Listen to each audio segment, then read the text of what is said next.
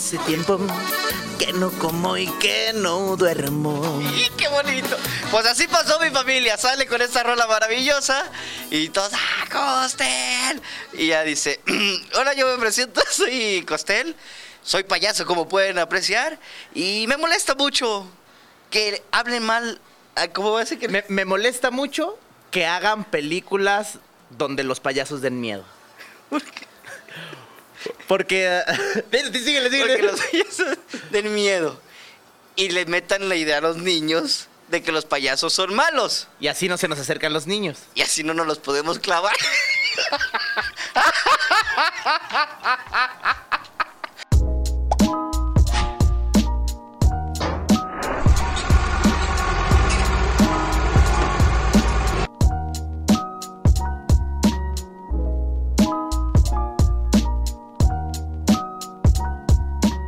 bandita hermosa, ya estamos arrancando una vez más. Aplausos, tengo aplausos, tengo aplausos. A ver, a ver, a ver, a ver. Ah. Por respeto al público, este show no contiene aplausos grabados. Para que parezca Chespirito, huevo. Tuan, tuan, tuan, tuan. Oiga, mi banda, efectivamente ya estamos arrancando este podcast maravilloso y el invitado del día de hoy es mi amigo, porque me atrevo a decir que es mi amigo, el buen, el payaso de todo México, el payaso más querido, el buen José. Aplausos, espérate, espérate, espérame, todavía no, todavía no, todavía no. Repetimos, el buen Costé. Ahí está, ahí está, ahí Oye, he, vi- he visto tus programas, tus podcasts, mi querido Steve. También me considero tu amigo. Lo único es que de la misma manera presentas a Pipirín, a Chuponcito. ¿Te callas? Fíjate, pero, pero mira, le faltó. Con ustedes, Costel. No, tengo promoción. Aquí tengo todo programado, güey. No, hasta sentí que me presentó Luján. Chingue, chingue, a su madre ya se me hizo todo. No, saludos para mi tío. Así me dice, sobrino, ¿cómo estás? No, sobrino, ¿cómo andas? El otro día fuimos a comer, maravilloso. Oye, mi querido Costel, pues bienvenido. Gracias por aceptar aquí la invitación a este humilde programa que nomás decimos puras tonterías, pende. Ah, pues no, es que no puedo decir malas palabras por tu público. Tú puedes decir, o sea, eh, eh, pues ellos las escuchan en su casa. Así que- Así le. Yo trato de no decirlas, pero. ah. Así se portó mal mi, mi sobrino y, y lo regañó mi, mi- mi- mi hermana y, y empezó a decir, pero si tú también las dices. Ahí está el ejemplo. Por ejemplo, mi sobrina se quería tatuar. Se quería tatuar mi sobrina y le dice mi hermana, aquí no es cárcel, aquí no es penal para que tengas tatuajes y en esta casa se respeta. Dice, jefa, si no quieres que yo me tatúe, tú también no pongas el ejemplo. Yo estaba ahí en la sala. Sí, sí. Y ya me dice mi hermana, bien- es bien personal, dice, perdón, yo no tengo ningún tatuaje. Dice, no, tienes dos y grandotes en las piernas. Dice, no, son mis varices. Eso, eso no es un tatuaje. Yo creí que iba a ser el de la C. No, no, no. no, no. Dos dragonzotes le dice. Oye, mi querido Costel, este, hay muchas preguntas de la banda, pero eso las vamos a realizar este, casi terminando este podcast. Pero antes, este, ¿cómo estás? No, ¿Cómo te contento de estar trató? aquí, de, de estar aquí contigo. ¿Cómo me trató aquí en la pandemia? La pandemia, porque todo el mundo nos trató de la fregada. De la fregada. La pandemia de la fregada. Fue un año, casi un año sin trabajar. Bueno, a los circos nos dejaron trabajar en noviembre, nada más puro noviembre. Y nos volvieron a cerrar. Nada más nos dijeron así como que ándele. acuérdense de su show. Acuérdense de lo que es trabajar. Y No, y ¿sabes qué pasa mucho? Este, que actualmente ya hay oportunidad, pero la gente ya no quiere salir. Fíjate que ya está empezando a salir. Sí, ya, ya, ya, ya, ya. Los vacunados ya. O sea, ahorita, lo- Oye. ahorita Los Ángeles Negros están llenando todo. Oh, exactamente. Su público se iban a agüitar, dice, no manches. Ricardo Caballero estaba bien agüitado. Dice, ¿ahora qué voy a, a quién, le- a quién le voy a dar show? Oye, que por cierto, el otro día, este, ahí en mi colonia estaban poniendo la vacuna del, del contra el COVID para los de la tercera edad y yo acompañé a mi papá.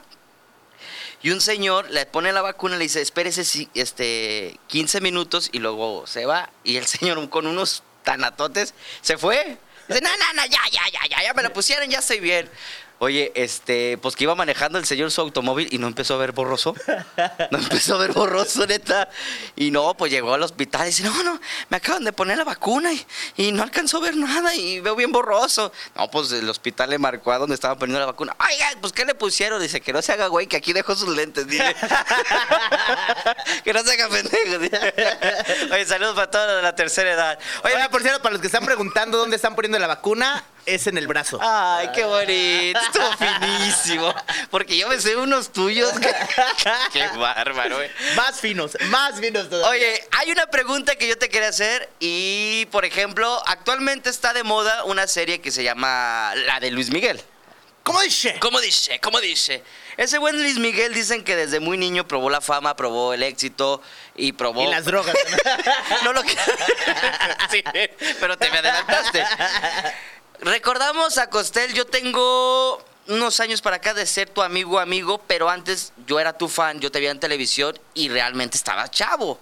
Y yo sé que como a los 17, 16 años, pues ya estabas de gira internacional, llenabas circos, llenabas auditorios y llenabas plazas de toros de las ciudades este, que visitabas. 17 años fue tu, tu boom, por decirlo así, de... Fue cuando empezó a despegar todo y duró de, de- O sea, a los 16 fue bajo la lluvia, que fue muy bien. A los 17 años sale en mi pancita, que se vuelve nacional, internacional. Y de los 17 años a los 23 no dejé de, de trabajar ni un solo día. Pe- Pero mi pregunta era la siguiente. La infancia, porque ahora en la serie dice que, que no tuvo infancia, que, Que no se- quiere eso para su hermanita. Bla, bla, bla, bla, bla. Para que, para que no la ha visto, ups, perdonen los spoilers. Oye, también, eh, no, pues lo voy a hacer. Eh, No vean la de Selena, al último la matan. Ya, ya, te, ya, Ay, ya, ya dije el final. Híjole. Oye, ¿qué infancia o qué adolescencia fue para Costel?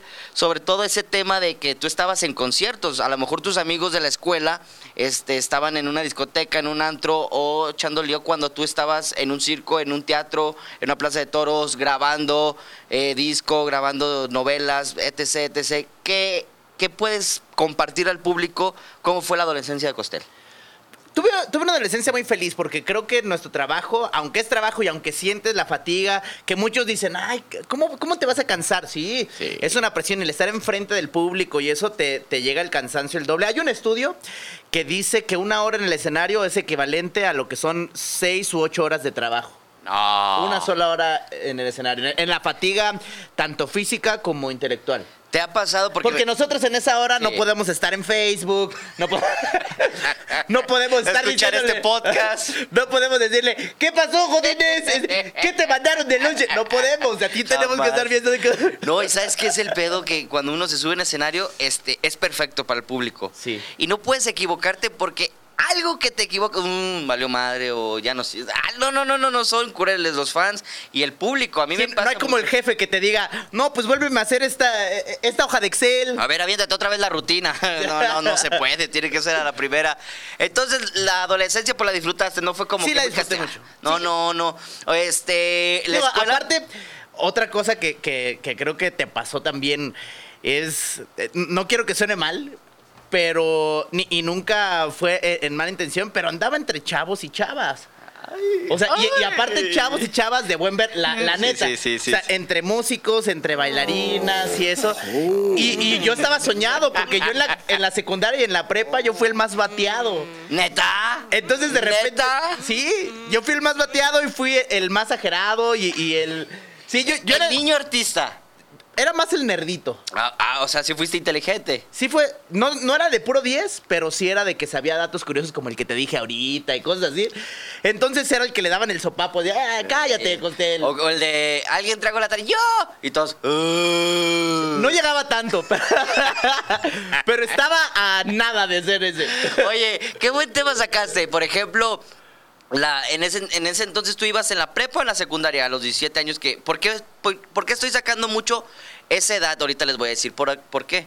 ¿A los 17 años ibas en la prepa o...? Ya en la prepa. En la prepa. Sí. ¿Y eras el niño artista o eras el o eras uno más de- del salón? Ahí ya empezaba a ser como el, el chavito artista, porque yo desde la secundaria empezaba a tomar mis clases extracurriculares de teatro, de, de actuación, de música, de que el mariachi, que no sé qué. Entonces ya empezaba a salir como el artista. Y donde estudié eh, había una clase que era creatividad.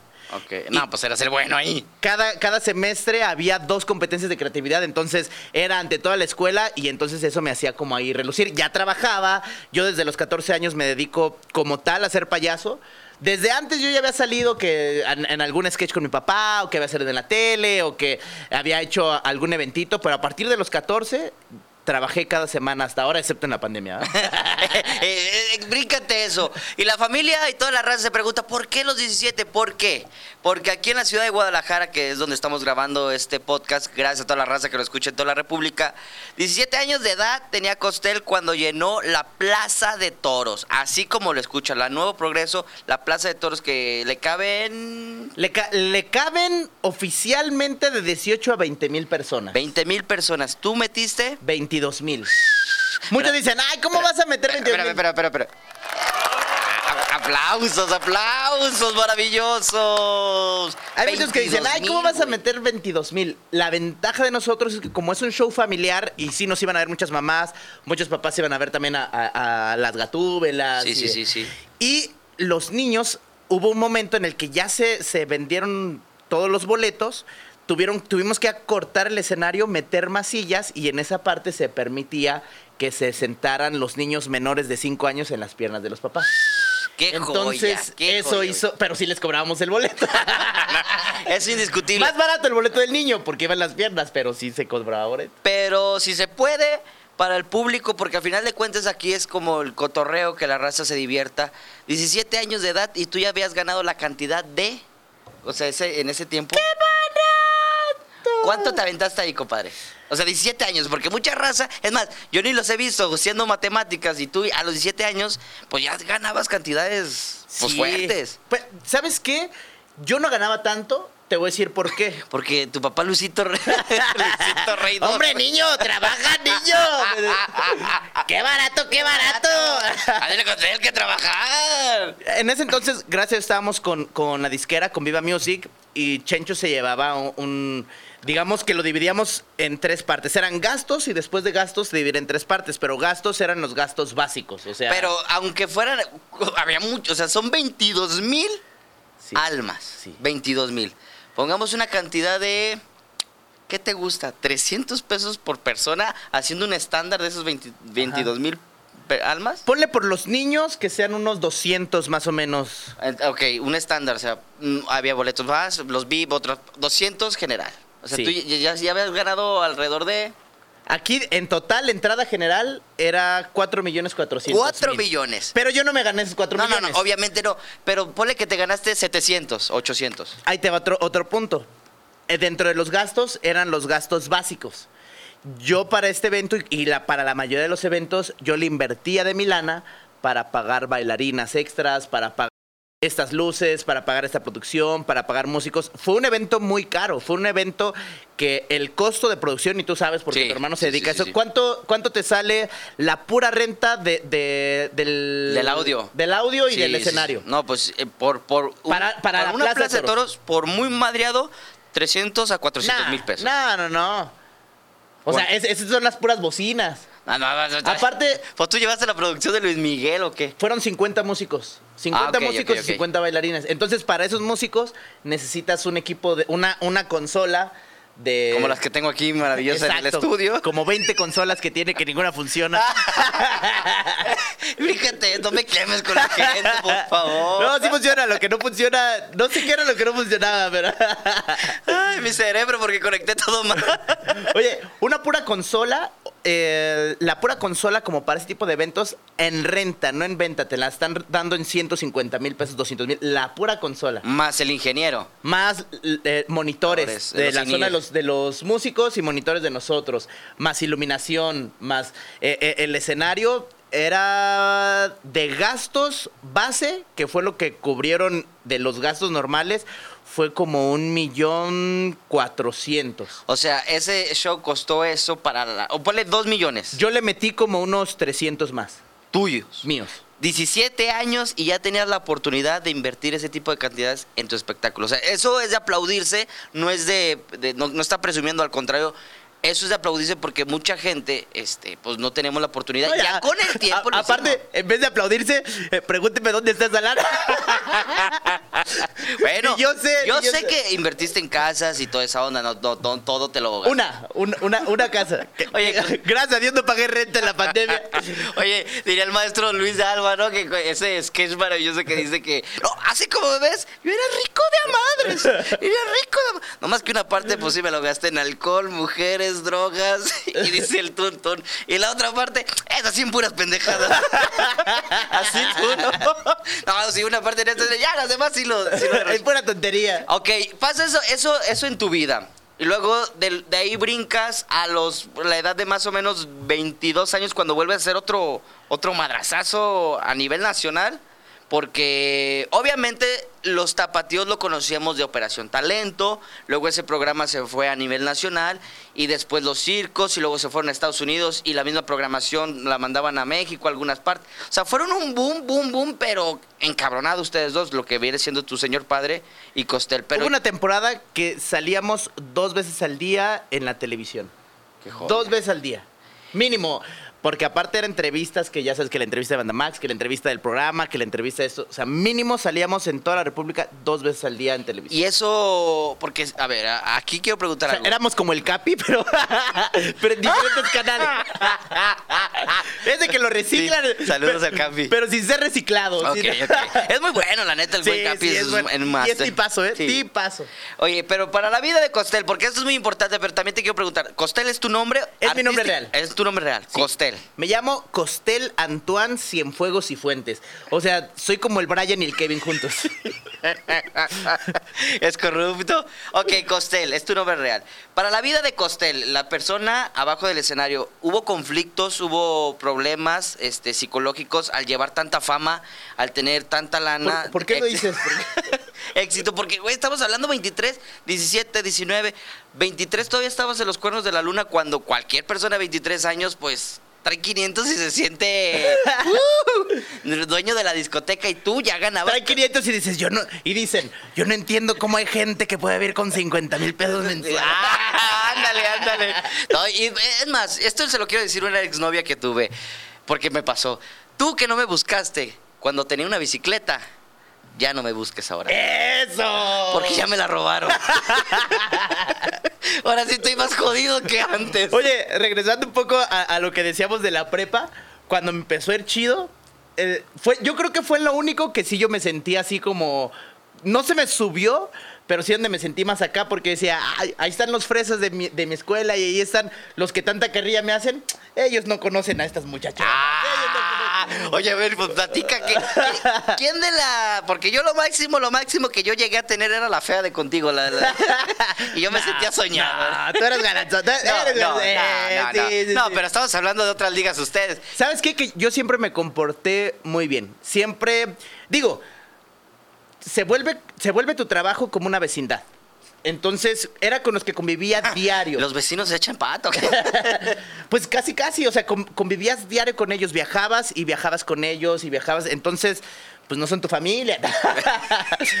Es correcto. No, o sea, sí llega a ver así de que te enamoras de alguien de tu trabajo y eso, pero siempre fui como muy respetuoso en el sentido de, de, de, híjole, es que estás trabajando conmigo, híjole, no se puede, híjole.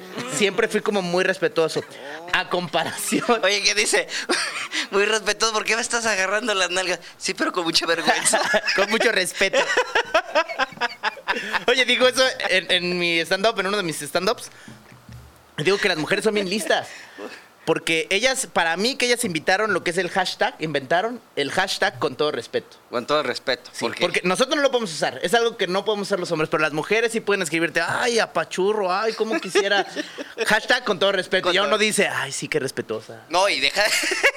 Qué respetuosa. Ay. Me está, me está hablando con todo respeto. Eh. Dice Franco Escamillo en, en uno de sus monólogos: Yo soy amante de la comedia y la verdad le mando un saludo a todos los comediantes, a todos los colegas. Y hay una que dice. Hasta los malos también. Hasta los malos también, porque somos, somos uno, uno mismo Hugo, todos nos tenemos que apoyar. Pero hay uno aparte. Ey, ey, ¿Qué tienes con los programas de.? ¿Qué No, tienes no, con.? con- Bríncate eso, bríncate eso, bríncate eso. Oye, Con el eh, que mencionamos ahora que fuimos con, con Beto Torres. ¿Qué tienes contra él? No, nada, nada, nada, nada. pues, hay gente mala, pésima y ese cabrón. Dice, dice eh, Franco que nosotros los hombres cuando vemos una mujer guapa, güey, o muy buena, les faltamos el respeto. Porque va pasando, hijo de toda tu pinche madre, qué sabrosa estás. y, y sí es cierto, güey, ¿por qué les faltamos el respeto? Y todavía le damos un piropo corriente. Pero no más, hijo de toda la... ch- Qué sabrosa está. Somos corrientes, pero al mismo tiempo nos- nosotros no podemos con todo respeto, como tú mencionas. Sí, o sea, aunque lo digas con todo respeto, no te imaginas un albañil decir, oye, en- eh, con esa torta y un tamal. oh". ¿Cuánto por la máquina de ser churros, reina? Los albañiles. ¿Qué Y haríamos que digan, sin ellos? hashtag con todo respeto. No, no, de todas maneras van a la cachetada. Mamacita, ¿cómo le amaneció aquellito? ¡Baboso! Me lo imaginaba. Oye, regresamos contigo en el, el- el- sobre todo el, el costel persona abajo del escenario. ¿Hubo conflictos? ¿Tuviste este, problemas en hacer amigos? ¿Tuviste problemas en hacer una vida normal? ¿Tuviste problemas en, en un trabajo normal? ¿Hubo algo así en, en la vida de costel? Fíjate que después de los 16 no he tenido un trabajo normal, gracias a Dios.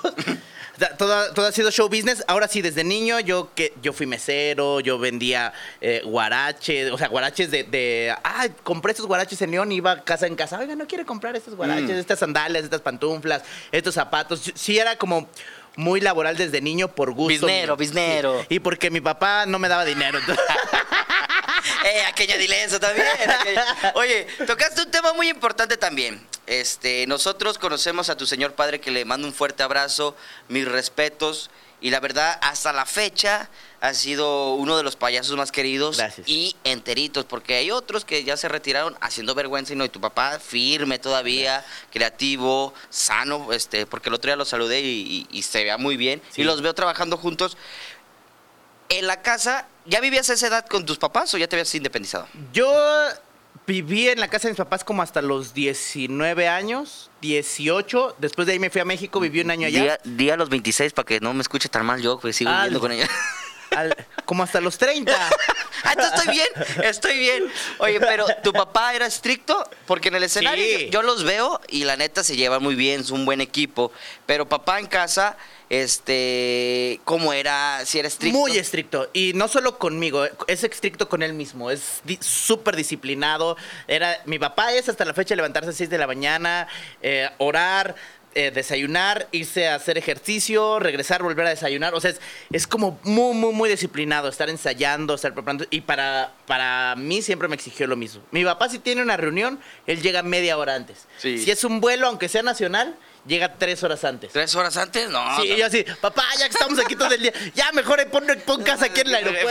Enfrente, enfrente, jefe, Sí. para dormir 15 minutos más. Pero mi papá sí, y de la misma manera me lo exigía, me exigía buenas calificaciones. Hubo un tiempo en el que, por ahí de los 15, que me dijo, ya no te voy a dejar ser payaso. ¿Por qué? Porque bajaste tu calificación. ¿Sabes a cuánto lo había bajado? ¿A cuánto? A 8.2. No, hermano, ese era lo máximo que yo llegaba.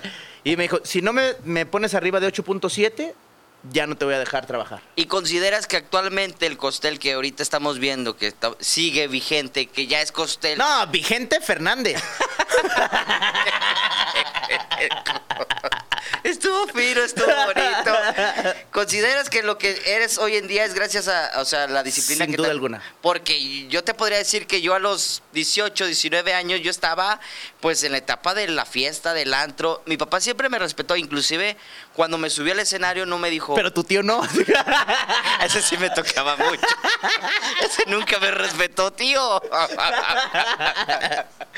Pero yo sí fui más como que una vida este, porque a mí nadie me conoce, hasta la fecha nadie me conoce. Imagínate a mis 19 años, pues yo sí disfruté la etapa como que del antro, este, ser desmadroso, de viajar con los cuates, de muchas cosas. Y ahora que estoy entrando a esta bonita carrera, que ya tengo algunos añitos, este, pues hay veces donde es el cumpleaños de un amigo y yo ya no puedo porque estoy trabajando. Sí. Y, y yo sí resiento esa parte porque, uh, yo me acuerdo que nunca fallé al cumpleaños de mis amigos.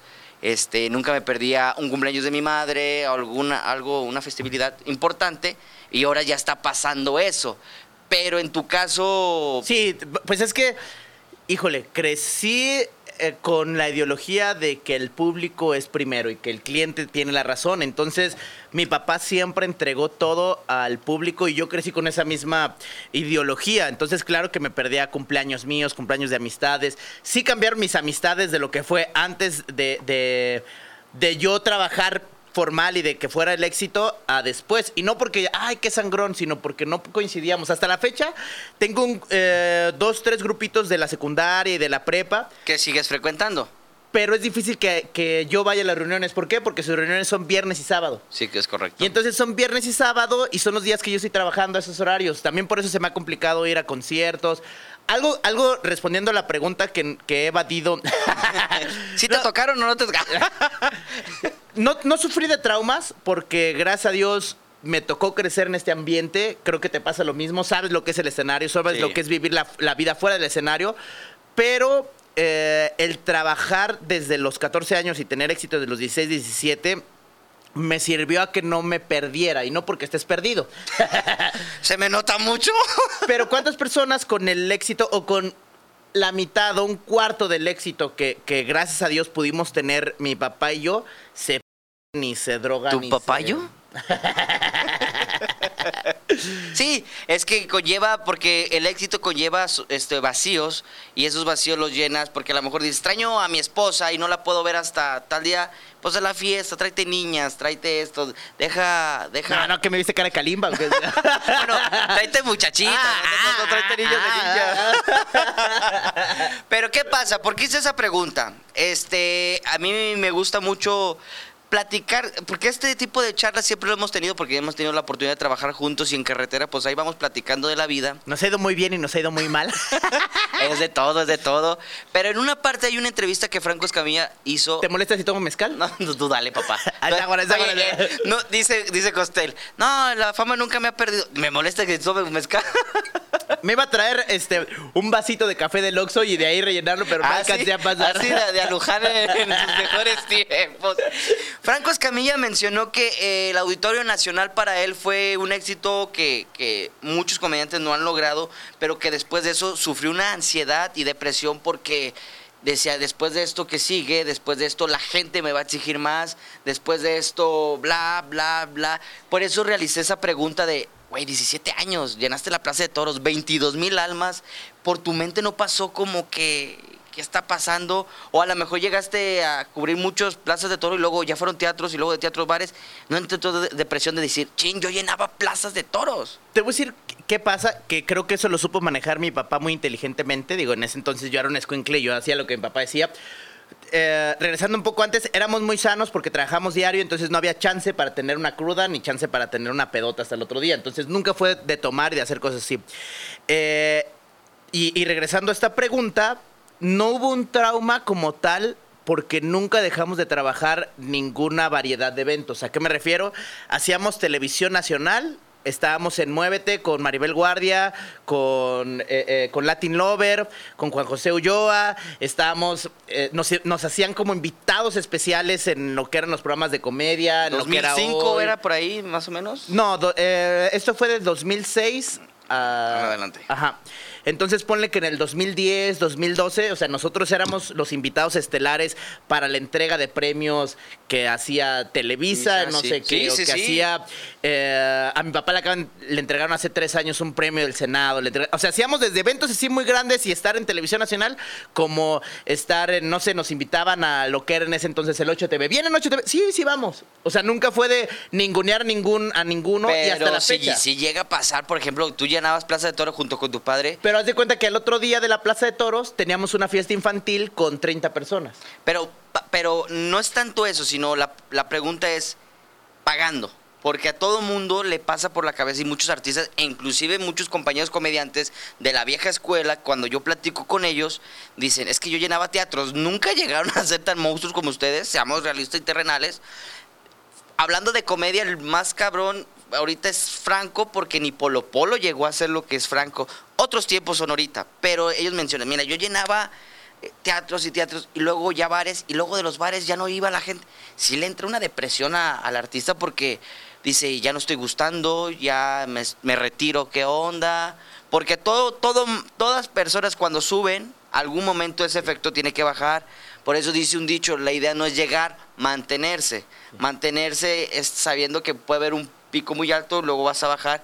Y si tienes los pies sobre la tierra, que yo sí, yo sí sé que los tienes, porque lo has demostrado, hemos trabajado, inclusive yo cuando conocí a Costel eh, laboralmente, yo dije, sí, pues nos estamos trayendo muy poquita lana, muy. Cuando nos traíamos. Cuando nos traíamos lana. Dije, al saber cuánta cantidad ganaba, y él se iba y se divertía. Decía, no hay bronca, carnalito, a la otra saldrá, a la otra saldrá. Íbamos, nos divertíamos, pero yo decía, güey, estabas acostumbrado a ganar no sé cuánta lana como para que... Mm". Pero es que hicimos, lo que, te, lo que te digo, hicimos de todo. Sí, ahorita sé que no estoy en el momento, sé que va a volver a llegar porque así es esto y, la prueba es la banda Machos, eh, Pancho Barraza. este, estos cuates de banda mexicano, güey. Sí, o sea, llegó los mismos Ángeles Azules, o sea, hubo un tiempo en el que subieron y luego bajaron y no llenaban... Eh, eh, no, ni, ni, ni, la cancha de su colonia. Exacto, y volvieron a subir y esto es así, pero si eres constante. Entonces, eso, eso yo lo viví con mi papá, de Lalo y Lagrimita mi papá ya lo había vivido con tinto en lagrimita, llegó con esa preparación a la lagrimita, después le tocó un bajón sin duda alguna, regresó, entonces yo ya estaba consciente desde niño. Traes buena escuela, traes buena escuela. Y cuando tuvimos eventos así como la Plaza de Toros, al otro día hacíamos una fiesta de 20 personas y al otro día hacíamos un evento de, no sé, 200 personas. Y, aunque estás en, en, el momento y estás exitoso, no todas las plazas y no todos los días son buenos. Sí. O sea, había veces en el circo que no, en nuestro momento máximo, no sé, un jueves, que había, no sé, un cuarto del circo. Y ya el viernes, sábado y domingo estaba lleno y hacíamos funciones extra. O sea, nunca fue como desajustarnos. O sea, siempre vimos todos los tipos de público. De escenarios. De escenarios, de fiestas, de teatros, de, de todo. Entonces, eh, yo creo que el evento más impactante donde estuve fue en una fiesta de la radio en Ciudad de México, el Estadio Azteca, 90 mil personas. 90 mil personas en el momento, la primera vez fue así, de, porque me tocó estar ahí dos, tres veces. Se me secó la boca y hice el truco de cantantes de que cantaran todos. Ah. Y que todo el mundo cantara en mi pancita, mira, se me hace la piel chinita.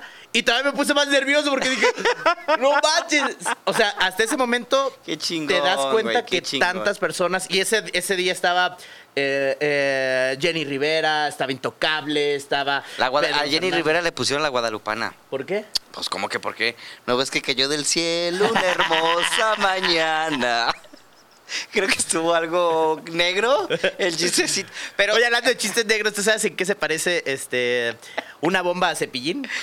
Hijo de la chinga. No sé. ¿Con todo respeto? Eh, sí, con todo, con, todo, respeto. Que, que la bomba estalla. Y Cepillín está allá.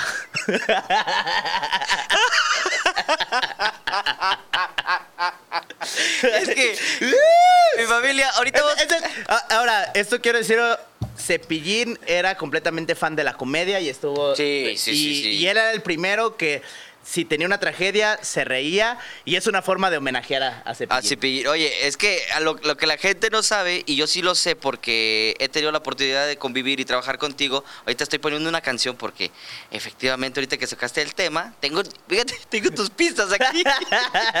este...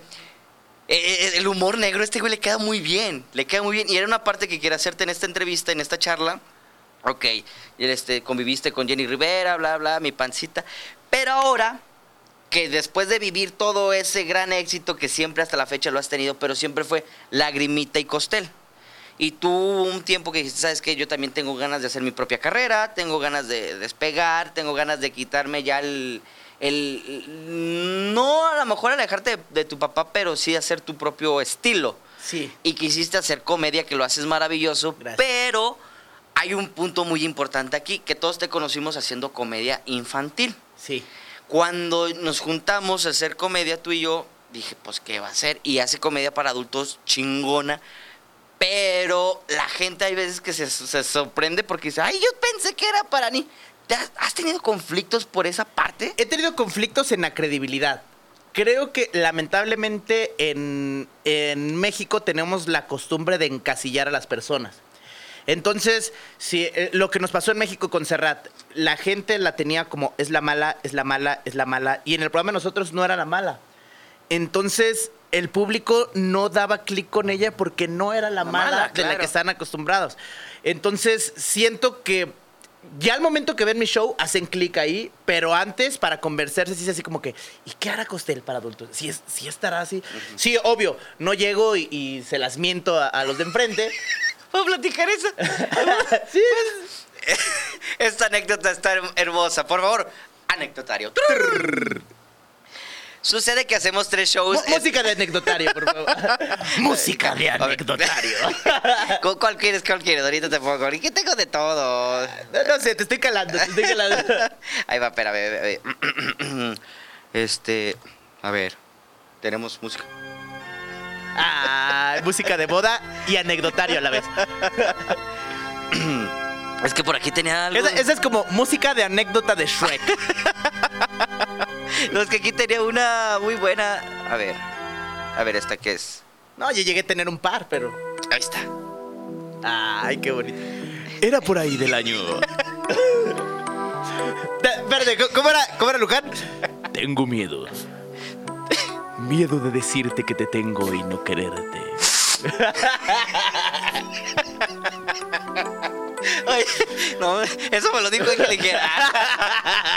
Sucede que hacemos tres shows pegaditos. El buen Flaco Méndez, que le mandamos un fuerte abrazo a mi compadre Flaco Méndez, que sabe que lo quiero muchísimo. Mucha luz y mucho foco. No, no, no, no. no. Ah, no, no, no. mucha ya, luz, ya, mucha, ya, mu- ya, ya, mucha luz, mucha luz. Y ahorita ya es arrepiéntete, hermano. Sí. Ya, ya, ya ahorita ya está rehabilitado.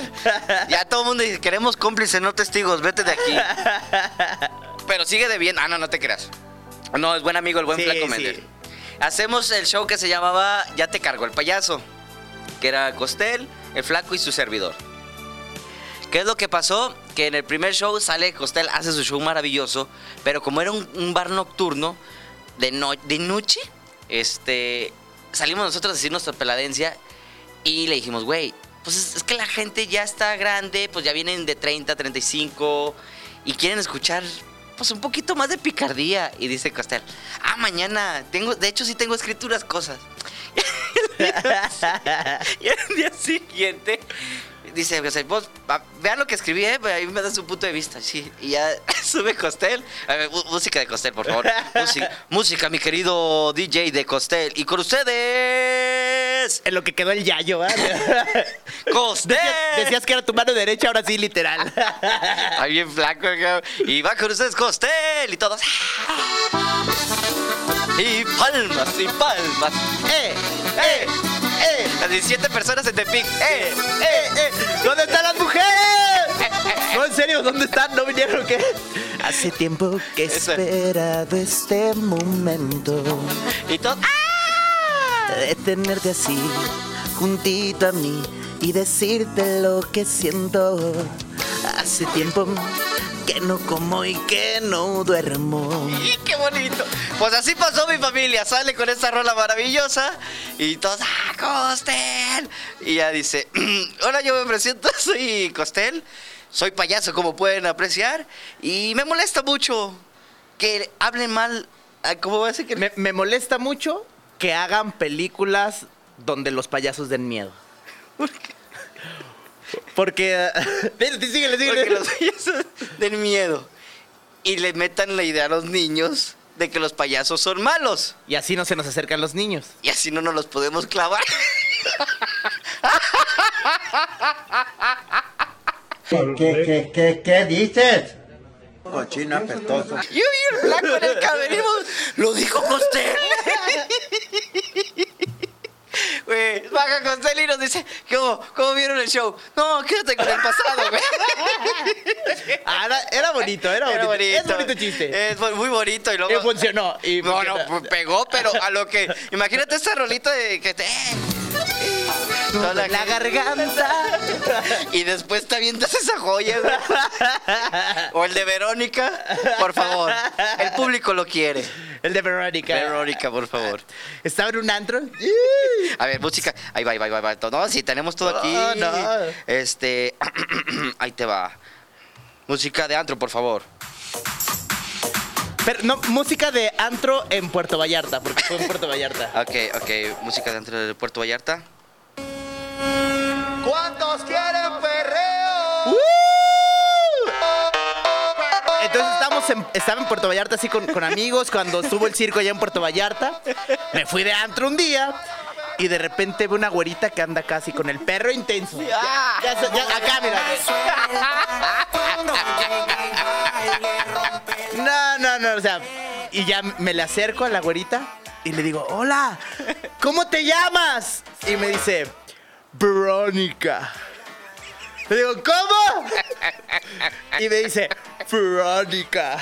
Y le digo, ¡ah, gringuita! Y me dice, no, discapacitada.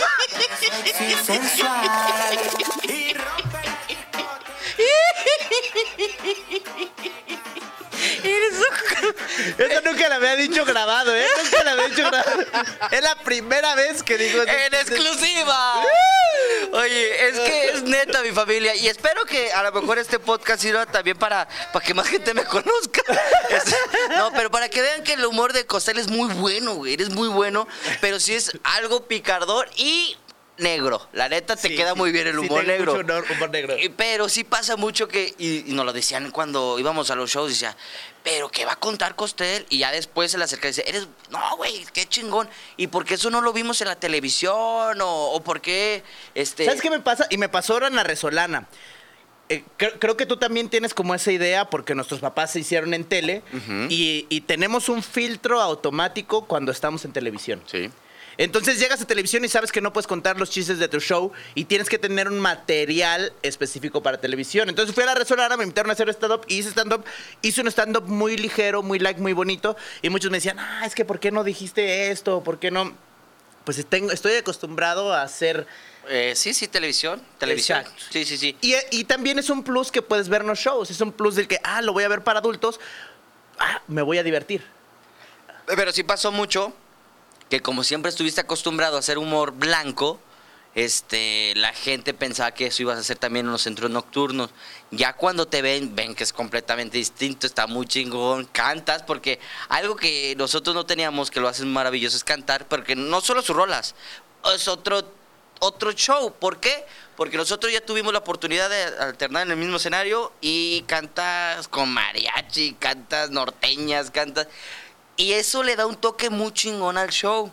Que nosotros no lo habíamos visto en televisión, no lo habíamos visto en tus redes sociales. Y la neta vale mucho, mucho la pena ir a ver a, a- a mi buen amigo. que- Tengo preguntas de, de la people, tengo preguntas de la raza. Este, por ejemplo, esta pregunta la realizó, ahorita te voy a decir quién es. Eh, Ed Lalo, así está en Facebook. Ed Lalo, saludos, Ed Lalo.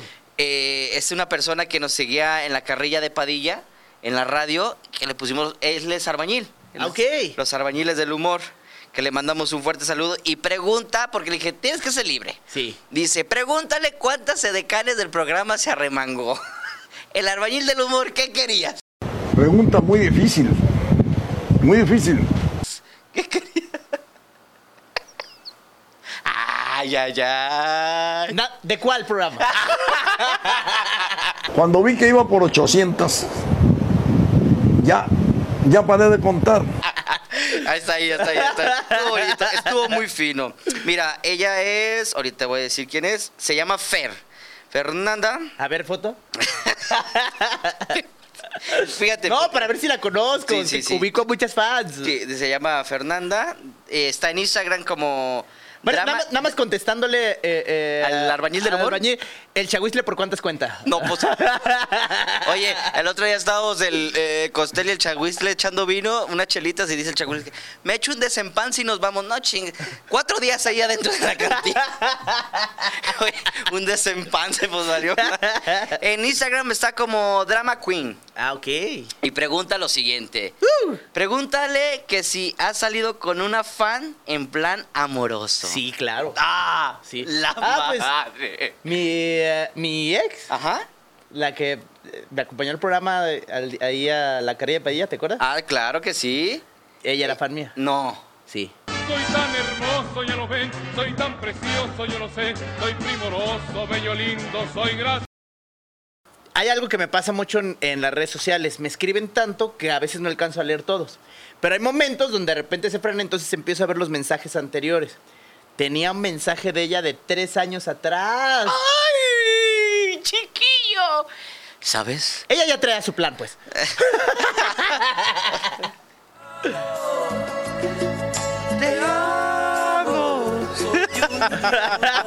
Oye, eh, eh, cuando, cuando, cuando estás este, pensando en ella, ¿no?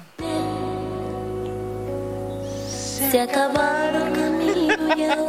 Oye, dice aquí la banda también, ella misma, la se llama Fer, la drama queen. ¿Cómo es la relación con Israel, su hermano? Eh, No nos quedamos bien. ¿Con cuál? ¿Con Israel tu hermano o con Israel mi hermano? No, con- Ah, güey, ¿Fue para mí o fue para él? Porque yo sí me llevo de la chingada. Definitivamente. yo no- que me pague, ¿no? Que me pague. Mira, ¿Todavía te debe? Uh, desde, Mi canal es desde el día de los hot dogs que no te pagan. Préstame para invitar los hot dogs. Uh. eh, mi canal es mi manager. Este. También se llama Israel. También se llama Israel y no me paga, pero ¿sabes cuál es el consuelo? ¿Cuál? Que le cobró bien caro. Ese es mi único consuelo. Oye, No, me llevo muy bien con mi hermano. Hubo un tiempo, como cuando él tenía que, como de los 15 años para abajo, que, ay, era bien enfadoso. Y él lo reconoce hoy en día, así era como bien enfadoso. yo y- me acuerdo de tu hermano, este, mm, cuando cantaba la de. La de. El palacio, el palacio del reino Merana. no sé, a lo mejor le pasa a las tías o también a, a tú como personas que es cuando dices, ching, ya estoy viejo. Volví a ver a tu carnal y pues, aparte que también es un gran amigo que este, lo estimo mucho, pues está bien alto. Y dije, no, este no es el del palacio. Sí, no, Y sí me dije, sí, güey. Dije, neta, yo me quedé con la idea. Es que sacamos canción a principios Sí, de sí, mes. sí, sí, muy, la de muy Te irá buena. mejor sin mí. Muy buena que para que en la radio. para que estén en, en pendiente de todas las plataformas digitales donde pueden escuchar este tema maravilloso que se llama Te irá mejor sin mí. Te irá mejor sin mí. Ese fue con Israel, que salió a principios de- del mes pasado. Y a principios de este mes salió con la sonora mermelada eh, Monkey Dance. Sí, sí, escucha- está buena, esa está buena. Fíjate que está tan buena que cuando yo tengo insomnio me la pongo a escuchar y me, me quedo dormido bien. Ah, saludos para mis amigos de la zona de mermelada. Tipazos. Oye, eh, hablando de, de- ¿Qué estamos diciendo mi hermano? Ah, sí. Era enfadosillo de niño y era. Digo, estaba niño, pero él quería ser chapulín. Entonces yo andaba con un ligue. A ver, No me ah, dejaba. El no me dejaba. Chapulín Colorado. Por eso yo creo que también no fueron tantas las del programa. Yo andaba con y él andaba ahí en medio, y en medio, y en medio. Y yo, uy, este por yo, chamaco. Y él ahí en medio, y, y les agarraba de la mano y dice, no, pues ya. Oye, este, ya respondió tu pregunta maravillosa. Dice otra chava por aquí. que si alguna vez alguna de sus canciones que interpreta con su personaje tiene un significado en su vida personal. Todas, to- todas, para poderlas interpretar, cuando me ofrecen una canción, busco que tenga algo que ver o algo que me haya pasado y así poderle darle una intención. De las que compuse, yo compuse siete canciones. Hay una que se llama Duérmete Angelito, que es una canción de cuna para mis hijos. Oh, y la otra que se llama La Fuerza que me levanta. Lo que es el coro, yo se lo compuse a mis hijos. Y ya la demás, ya lo hice, lo adapté diferente para que fuera una historia de amor y desamor. Qué chingón, qué chingón. Pues esto fue porque también me, me- me hablaban mucho que si... Que algún- mostrar el pack y eso, ¿no? No, que si alguna vez, que si alguna de tus canciones también este va dedicada para alguna chava. Para Salvador, Oye, pues llegó el momento. la de dime tú. Mi querido Costel, muchas gracias por aceptar la invitación aquí al podcast con Steve Padilla. Si la raza se divirtió, la neta, compartan, compartan. Y yo quiero preguntarte algo ya para despedirnos. Este, por ejemplo, la canción que vamos a escuchar, ¿qué año fue? ¿Qué recuerdos te trae? Lo primero, cuando escuches esta canción, ¿qué recuerdos te trae? Rápidamente y compartir una anécdota de ello. Va. Ah, bajo la lluvia. Fíjate que esa canción, el primer recuerdo que me trae fue mi primer evento de radio, que fue en el South. Uh, aquí. Y no me robaron. Es lo que te iba a decir. Es lo que te iba a decir. Bueno, sí te robaron. te- eh, El corazón. No. Eh. Abrieron el carro de Costel, le robaron todo, nomás dejaron sus puros discos. Fíjate que fue, fue, llevaron como un tráiler y el tráiler era el escenario. En ese mismo estaba creo que el Flaco Lizaldi, no me acuerdo cuántos cantantes más. Y eh, al momento de subir a cantar y suena esa introducción, el público gritó increíble y prendieron pirotecnia enfrente. Y fue co- es como de mis recuerdos. ¿Qué, qué año fue? Fue en el 2006. 2006. Wow, o sea, Omar, y sigue pegando con tu... Es Sí. que son canciones como las de Arjona o José Alfredo Jiménez. que se quedan O Joan en el- Sebastián. Joan Sebastián. O Juan Gabriel. Ay, de Juan Gabriel que o tiene. Luis Miguel. Entonces, ¿y esta quién la compuso? Esa la, la compuso, se llama Manríquez. Manríquez. La disquera te lo puso, tú lo escuchaste alguna vez. Esto es- te lo, te lo hago o te realizo la pregunta porque ahora que estoy viendo la serie de Luis Miguel, sale una parte donde hay gente que se dedica a escuchar canciones de demás y le dice, esta canción le queda, esta canción le queda a Luis Miguel. ¿Te llegó a pasar a ti que Sí, te ponían claro. canciones? La disquera era la que me daba a elegir canciones. Sí teníamos poder de decisión, pero ellos decían, ah, a ver, esa. O de repente nosotros decíamos, oye, esa canción, no, esa no te queda. Eh, ah, esta sí te queda, vamos a ponerlo dentro de la lista de probables. Oye, ¿y cuál es la canción favorita de Costel? Eh, ay, caray. Ese- esa pregunta está difícil porque soy muy cambiante hasta en las músicas que escucho. No, pero digo, de la tuya, tuya personal. Sí, sí, a, a eso voy. Soy tan cambiante la música que escucho, que escucho diferentes géneros, que pasa lo mismo con mis canciones. Depende de lo que estoy viviendo. Eh, puede ser en mi pancita, Dime tú, ha sido de las que más tiempo ha sido como de mi favorita. Había una canción que estuve en un disco y solo salió una versión especial que se llamaba Aquí. Eh, la hizo también Martín Ortega. La canción se llama Aquí y era de mis favoritas. La versión eh, acústica como ¿Aquí? ¿Así se llama? Aquí. Deja ver si... Es que tengo sus pistas de él. Hay otra canción que es Cuando era tu hombre, que también es de, de mis favoritas. Y en Estados Unidos hice discos especiales para allá con puros covers. Ok. Y fue una joya cantar Deja del Recodo, eh, Dos Enamorados de Luis Miguel de cuando era Ah. chavito. Los enamo- Es, es que lo que... Somos dos, dos enamorados Sí. que se dan todo con el alma, viento y mar, furia desatada que al final se funden en un alma. ¡Ay, Costel! Quiero tener un hijo tuyo, pero en el bote. A ver, aquí tengo las tres opciones. Y la raza te podría decir cuál quisiera, porque pues si fuera en vivo, toda, ¿no? Pero es un podcast, pero ya para despedirnos. Tengo en este preciso momento tres canciones maravillosas. Bajo la lluvia, en mi pancita, dime tú.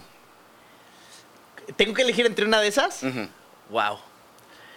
Eh, bajo la lluvia. Bajo la lluvia. Con esto nos despedimos. ¿Algún recuerdo que te traiga?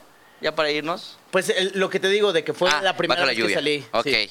Eh, mi pancita, pues también comparte eso. Sí, también en mi pancita, el recuerdo también el que te comenté del Estadio Azteca, eso para mí fue impresionante. Pa- Fue completamente impresionante el poner el micrófono y que 90 mil personas en un mismo lugar canten la canción más fuerte que, que- que nada, es algo increíble. Qué bonito. Aplausos porque eres una persona muy talentosa, eres Ah, una gracias. persona que te quiere todo México, tienes grandes amigos, te admiro, te respeto, gracias por aceptar la, la invitación y gracias por ser mi amigo, también te lo agradezco de todo corazón. Y pues nos despedimos con esta rola maravillosa, espero que hayan disfrutado este podcast y esto se llama Bajo la lluvia con mi amigo Coste. Yeah.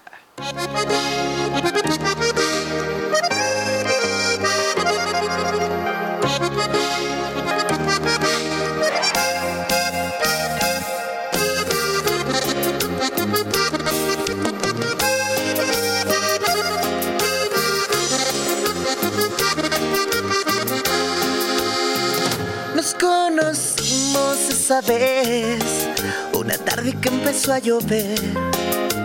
Tu carita triste y el pelo mojado. Te pregunté si estabas bien. Me dijiste yo no lo sé. Y nos cayó la noche platicando. Era una tarde En un segundo cambio de color me enamoré de ti y tú de mí. Bajo la lluvia dos enamorados. ¡Au! Y en vivo, ¿eh? Te fuiste porque quisiste. Croquetas había muchas, corazón. Nos conocimos esa vez, una tarde que empezó a llover. Tu carita triste y el pelo mojado. Era una tarde gris cuando te vi. Y en un segundo cambio de color me enamoré